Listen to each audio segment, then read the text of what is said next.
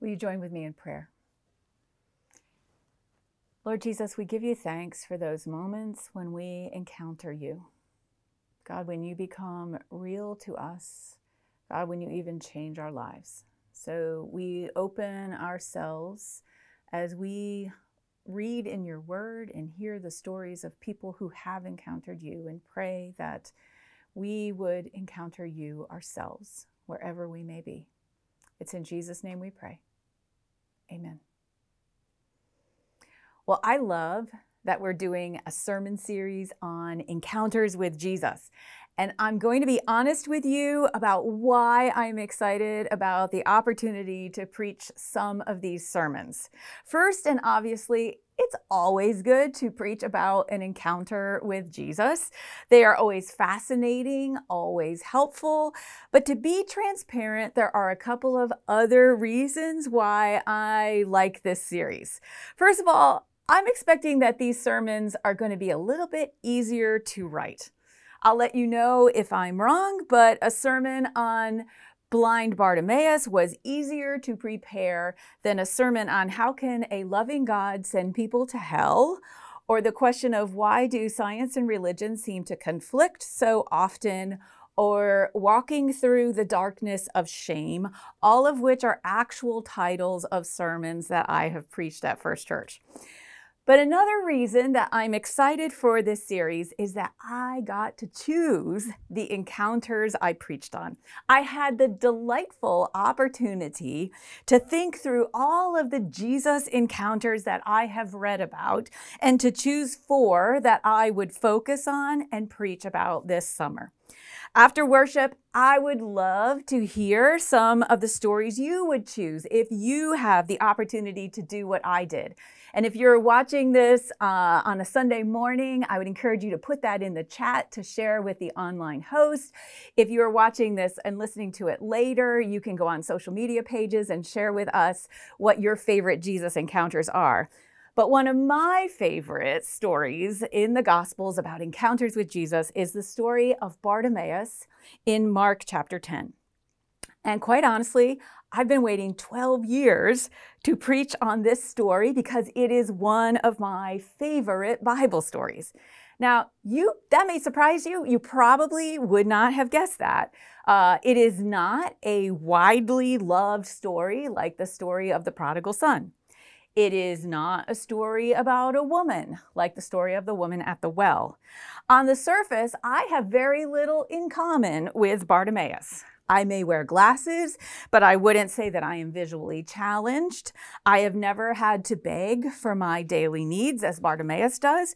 I am not even inclined to make a ruckus as Bartimaeus did, calling out louder and louder for Jesus to not pass him by and to have mercy on him. But I love this story, and this is why. In the fall of 2011, I was attending Wesley Theological Seminary, and one of the classes that I took was a class uh, called Biblical Storytelling. And biblical storytelling is a way of sharing the scripture that is similar to how scripture was shared in Jesus' time. You don't read it, you study it, you memorize it, you enact it, and you live with it to the fullest extent that you can so that it actually becomes part of you.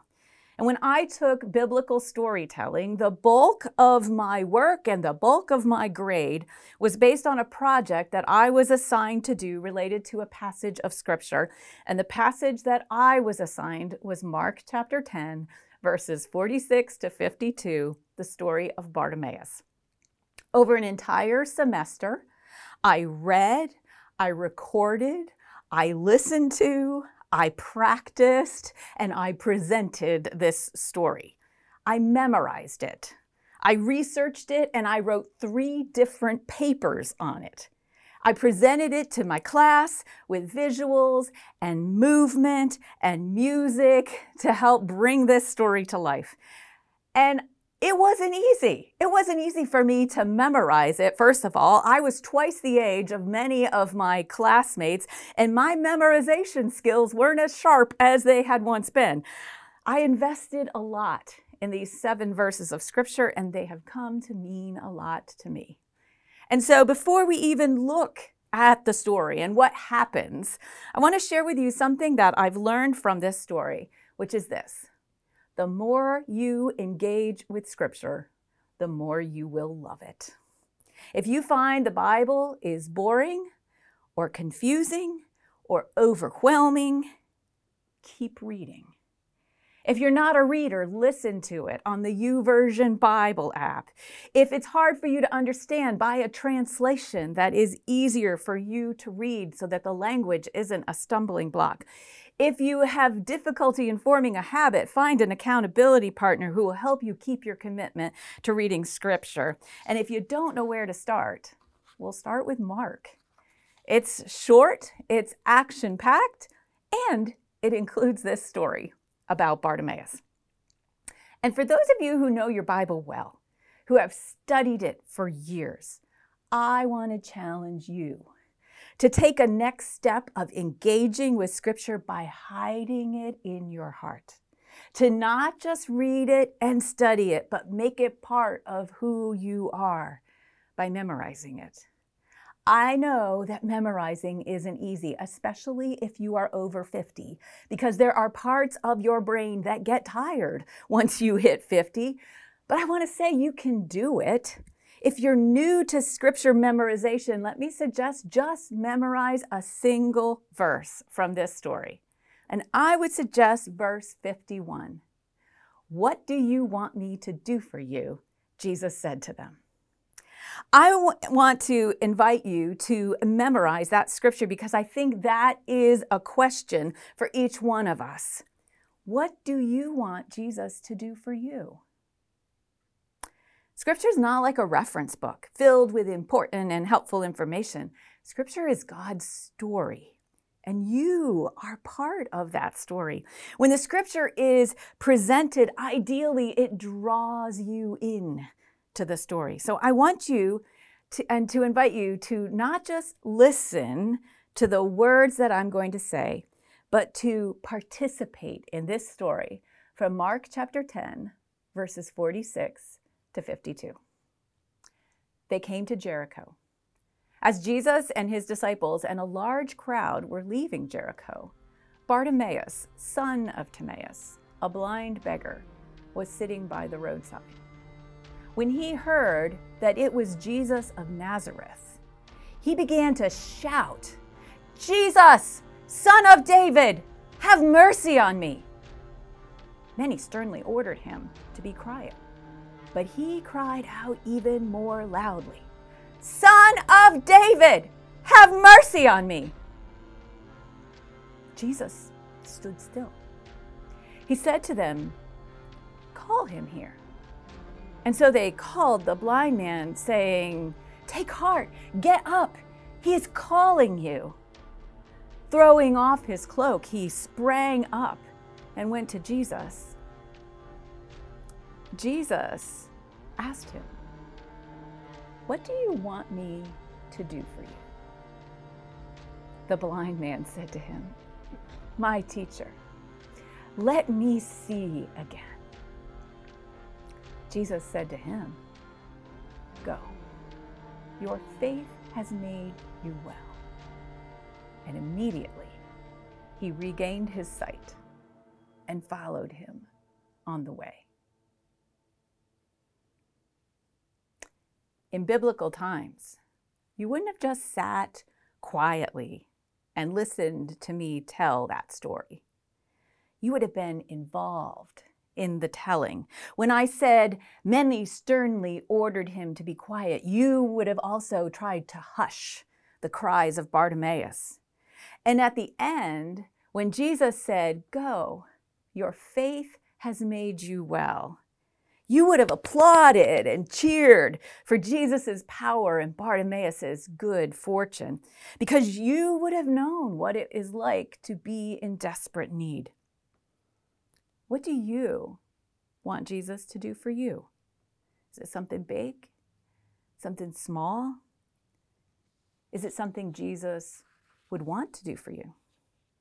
Maybe you think that whatever it is that you want Jesus to do for you isn't important enough to trouble Jesus. Well, look at this story. It takes place in Jericho, which is only 12 miles from Jerusalem. And if you scan down to the very next story, what you will see is that this encounter happens right before Jesus enters Jerusalem on Palm Sunday. And so this is Jesus' last encounter before he goes to Jerusalem to die on the cross. Surely he has much on his mind. We even see a sense of urgency in verse 46. Did you notice it? They came to Jericho, and as Jesus and his disciples and a large crowd were leaving Jericho. so, in one verse, they arrive and they're on their way out.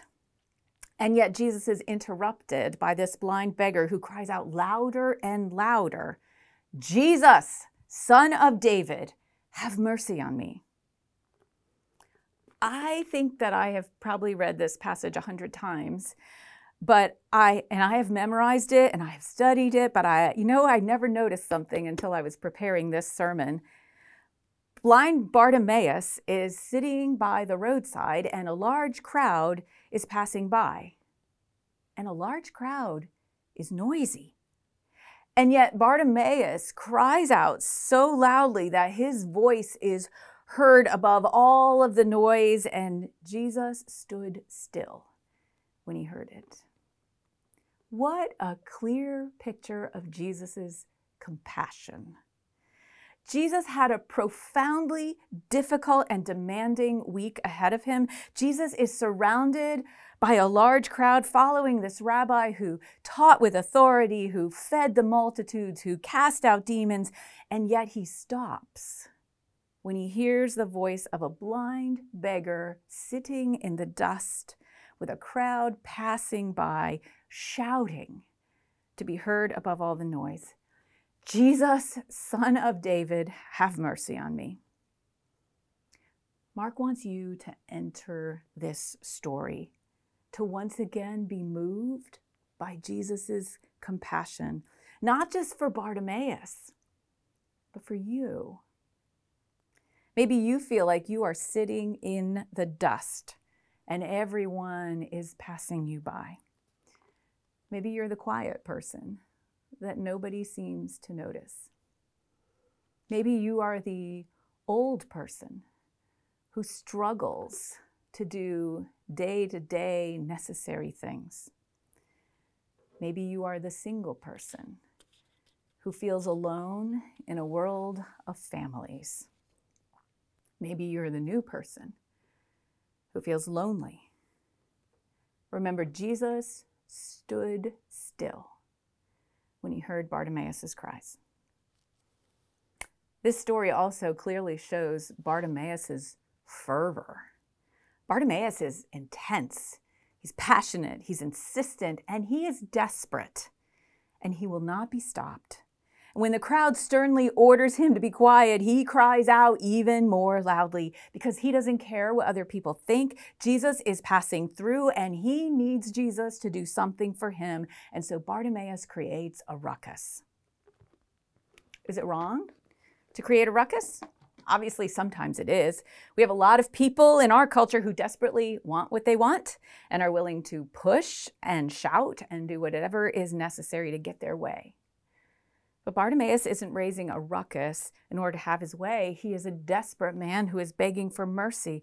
Mark invites you into the story to consider what you are so desperately in need of that you are willing to cry out to Jesus loudly and persistently Jesus, son of David, have mercy on me. Bartimaeus knew what he wanted from Jesus. When Jesus stops and calls Bartimaeus and asks him, What do you want me to do for you? Bartimaeus is ready. Bartimaeus knows what he wants. My teacher, let me see again. It reminds me of a scene in the Disney movie Aladdin, when Aladdin and Abu are trapped in a cave and they discover a genie. They are desperate, right? And they are in the presence of great power. And the genie basically asks the same question as Jesus what do you want me to do for you? There are some similarities and some differences between Bartimaeus and Aladdin, of course, but I want to invite you to once again enter the story. And let me ask you, how is the genie like? And how is a genie not like Jesus? Both of them have supernatural powers, right? The genie and the Jesus are both willing to respond to human requests, but the genie is limited in his power, right? There are some rules to what he can and cannot do. One thing is Jesus can bring dead people back to life, but the genie says no can do on that. Uh, also, Jesus doesn't only request uh, honor requests from one person. The, the genie has a one person kind of deal. And Aladdin has to think very carefully before he uses one of his only three wishes. Bartimaeus doesn't need to think at all. He knows exactly what he wants from Jesus. He wants to see again. Now you enter the story. You are standing in front of Jesus. You are asked the question, What do you want me to do for you? Do you know how you would answer that question? You see, if you memorize this verse of scripture, it becomes part of you. It's a question you live with. I think it's an important question, and I want to answer it well. And so I've made this, per, this, uh, this verse part of my prayer time for about the last month. I also know that not everybody answers this question well. In fact, Mark tells us about two disciples who were also asked this very same question by Jesus. So if you have your Bible with you, I just want to invite you to look at Mark chapter 10 verses verse 36, the story that happens right before this one, where Jesus is with his disciples James and John. And he asks them, "What do you want me to do for you?" And James and John also knew what they wanted. And they replied, Let us sit at the right and the other at your left in your glory. And that's not a good answer. So Jesus responds to this request in verse 38 You do not know what you are asking. I don't think it's an accident that Mark places these two stories back to back. James and John asked, What do you want me to do for you? And these disciples who have walked with Jesus, been taught by Jesus, witnessed Jesus' miracles, they ask to be made a big deal. They say, Hey, glorify me, Jesus. And then there's Bartimaeus, who is sitting in the dirt, begging to be able to see again. James and John ask Jesus to make them great. Bartimaeus realizes that Jesus is great. I don't think that it's a simple healing story. I think there's more going on than Bartimaeus regaining his sight because James and John, they have physical sight. They can see, but at the end of the story, we see that they are spiritually blind. And Bartimaeus starts out physically blind, but at the end of the story, we see that he can spiritually see and physically see. Bartimaeus is more than a blind beggar who receives a healing miracle from Jesus. When I lived with this story for weeks on end, I noticed some things that might not have jumped out at me by simply reading it through once. Notice the word call. It's used three times in verse 49. Jesus is the first one. He says to the people, Call him. And then the crowd calls the blind man and they say to him, He is calling you. Notice also in this story that the title that Bartimaeus gives to Jesus changes. At the beginning, he calls him Son of David as he's crying out to him, because Son of David is a messianic title. He is calling to Jesus because he believes that Jesus is the deliverer who will come to set the Jewish people free from oppression. But when he's standing in front of Jesus, he doesn't call him Son of David. When he stands in front of him, he calls him Rabbi, which means my teacher. And if Jesus is Bartimaeus' teacher, that means that Bartimaeus is a disciple. Look at what Jesus says to him. He says, Go, your faith has made you well. Or your faith has healed you. And the word for healed and well is the word sozo, a word that can mean healed or saved. Your faith has saved you, Bartimaeus. It hasn't simply resulted in the restoration of your physical sight. Bartimaeus has become a disciple of Jesus. How do we know that? Well, first of all, because he calls Jesus rabbi, my teacher, but also because of the way that Mark ends this story. So look at verse 52. Jesus says to him, Go, your faith has made you well.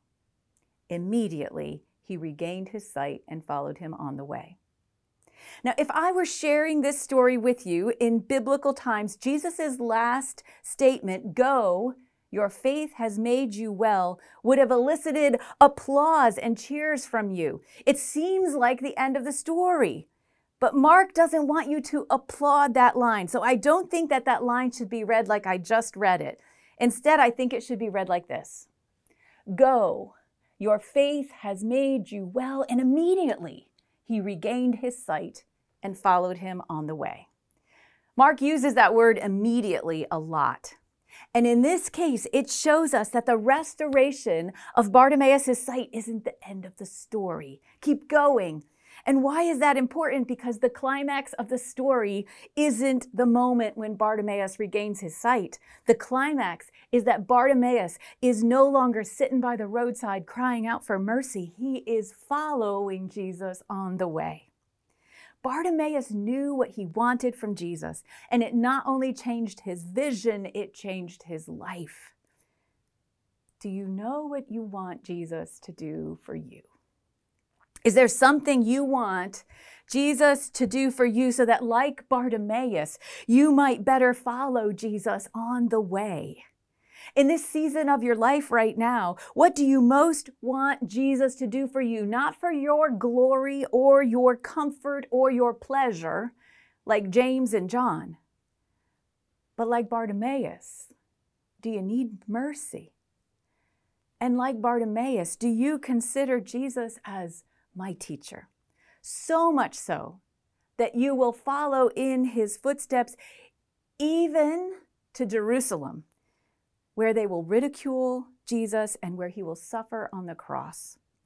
When I was wrestling with my sense of call to ministry, what I most wanted from Jesus was to clarify what that call was. And it took more than 10 years, but Jesus answered my request.